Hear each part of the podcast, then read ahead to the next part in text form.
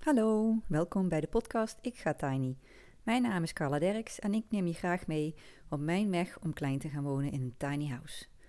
Vandaag uh, heb ik, uh, ga ik het hebben over mijn verhaal, waarom ik ervoor kies om uh, tiny te gaan wonen. Um, want waarom is misschien wel de meest gestelde vraag die ik krijg. Waarom wil je in vredesnaam zo klein wonen? Een, een tiny house is uh, ja, maximaal vijftig vierkante meter. Uh, dus ja, dat is toch wel een stukje kleiner dan de gemiddelde woning. Tenminste in de regio waar ik woon, in, uh, in Limburg. Uh, zoals je misschien al gehoord had, mijn zachte G. En um, ik merk dat als ik de mensen om me heen zie die tiny willen gaan wonen, tot daar vaak een aanleiding is geweest. Uh, mensen willen graag met een kleinere footprint leven. Uh, er is een reis geweest die ze gemaakt hebben, heel lang met backpacken en met weinig spullen geleefd hebben. En dat blijkt eigenlijk heel makkelijk te zijn geweest, of er zijn financiële problemen geweest. Allemaal verschillende redenen waarom mensen aan dit uh, traject beginnen. En wat je daarin ook ziet, dat nou de, de nieuwe categorie erbij komt. De mensen die graag een eigen woonruimte willen hebben. Uh, weer een hele andere uh, reden om tiny te gaan wonen, maar wel eentje die, die ook uh, zeer aanwezig is tegenwoordig. Nou, mijn verhaal uh, begint in uh, tweeduizend, ja, wat zal het zijn? zeventien denk ik of zo. Ja, in negentien ben ik er achttien, eh, actief mee begonnen. Um, het was namelijk zo, ik had uh, mijn leven eigenlijk lekker op orde. Ik had uh, een leuk uh, arbeidershuisje, jaren vijftig huisje, een eigen bedrijf. Um, ja, ik had mijn leven goed op orde, ik had een leuk spaarcent. Ik uh, reed er rond in een uh, oldtimer. Ik had een uh, oude deux chevaux, een uh, Citroën, waar ik uh, trots op was, mijn alles was.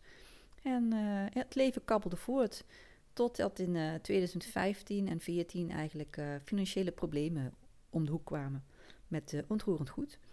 En, uh, en dat zorgde er uiteindelijk voor dat ik in tweeduizend vijftien mijn eigen faillissement aanvroeg, omdat ik uit de problemen wilde komen en uh, problemen niet nog verder wilde laten oplopen. En uh, het gevolg daarvan was, uh, was wel heel uh, groot. Uh, mijn uh, huis werd verkocht. Mijn bedrijf moest ik stoppen. Mijn uh, oldtimer werd uh, geveild. En alles wat mij dierbaar was, uh, stond eigenlijk even op losse schroeven. Uh, want mijn toekomstplannen met mijn eigen bedrijf, uh, alles wat ik gepland had, ja, dat ging even niet meer. Ik kon al blij zijn uh, tot ik een flatje had, uh, zeven hoog, waar ik uh, uh, ja, mijn rust weer kon vinden. En uh, ja, het was overleven, laat ik het daar even op houden. Het was een grote... Uh, Ja, hoe noem je dat? Mijn wereld schokte op zijn uh, footprinten. En uh, ja, dat was, uh, was heftig. Maar het bracht ook wel veel teweeg. Uh, want dat doemscenario van alles kwijtraken, dat, uh, dat kwam de laatste jaar kwam dat eraan. En dat leek zo erg, dat gaf zoveel stress. En toen het eenmaal zover was, ja, dan moet je handelen, dan moet je doen. En toen bleek dat het eigenlijk uh, wel meeviel. Ja, dat klinkt misschien heel gek om dat zo te zeggen, want het was wel heel heftig. Maar toch had ik gedacht dat het veel erger zou zijn. En uh, ja, mijn auto vond ik heel jammer dat die weg moest. En mijn bedrijf natuurlijk ook. Maar het leven gaat verder. Uh, er komen weer nieuwe dingen op je pad. En dat ging eigenlijk veel sneller dan ik verwacht had. En dat was uh, heel bijzonder om te merken. Ik uh, ben toen ook... Uh, ja, ander werk moeten gaan zoeken, want ja, mijn bedrijf moest stoppen. En ik ben toen uh, komen te werken bij een watersportbedrijf in België. En uh, wij zaten daar gevestigd in een, uh, een houten chaletje op de dijk aan het water. Een uh, mooi idyllisch plaatje. En uh, waar ik vroeger uh, acht uur per dag uh, aan de computer zat, op kantoor, bij mij thuis, uh, zat ik nou uh, ja, in een mooi stukje natuur, waar ik de vogeltjes hoorde overvliegen. Waar als het warm was buiten, het warm was binnen. Als het koud was buiten, was het koud binnen. Als het waaide, nou dan waaiden we nog net niet weg. Maar het contact met de natuur was uh, veel groter. En ik was ook veel meer buiten, want het was uh, twee stappen maken en ik stond op de steiger. En dat was wel een hele uh, positieve wending in mijn leven. Dat bracht me heel veel. Het, uh, ik kwam al meer in contact met mezelf. Ik vond mijn rust weer terug.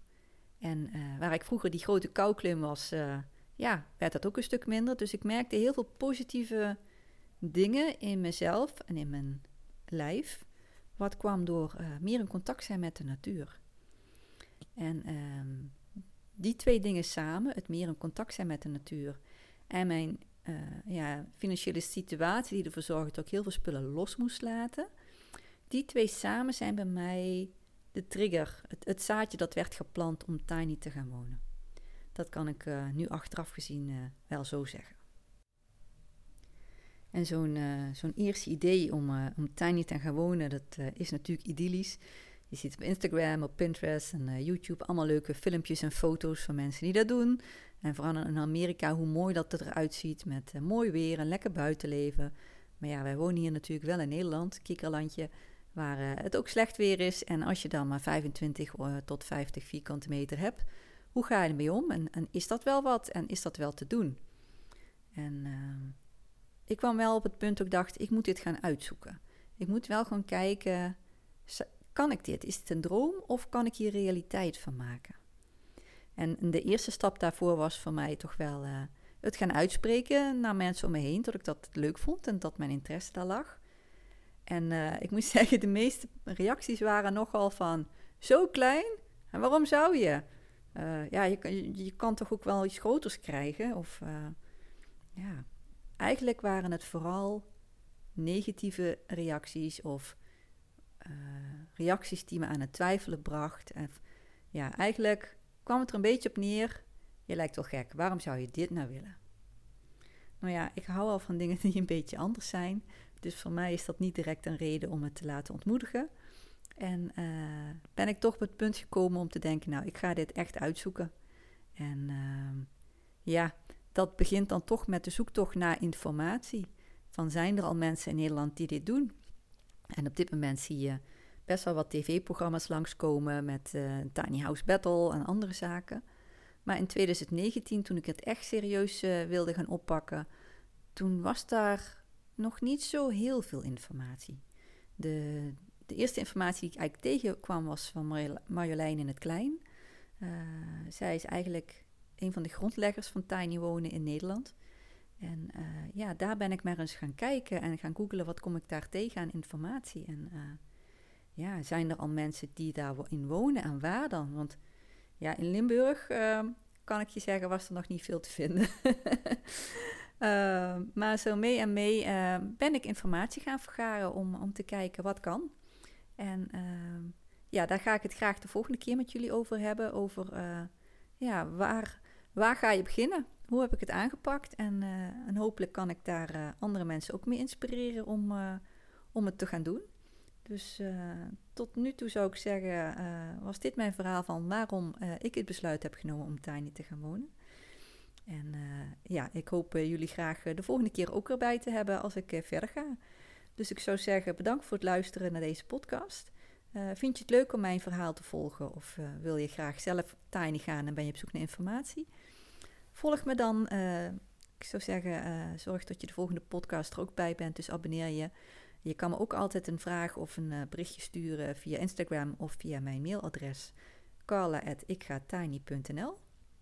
En dan uh, hoop ik jullie de volgende keer er weer uh, bij te horen. Tot ziens!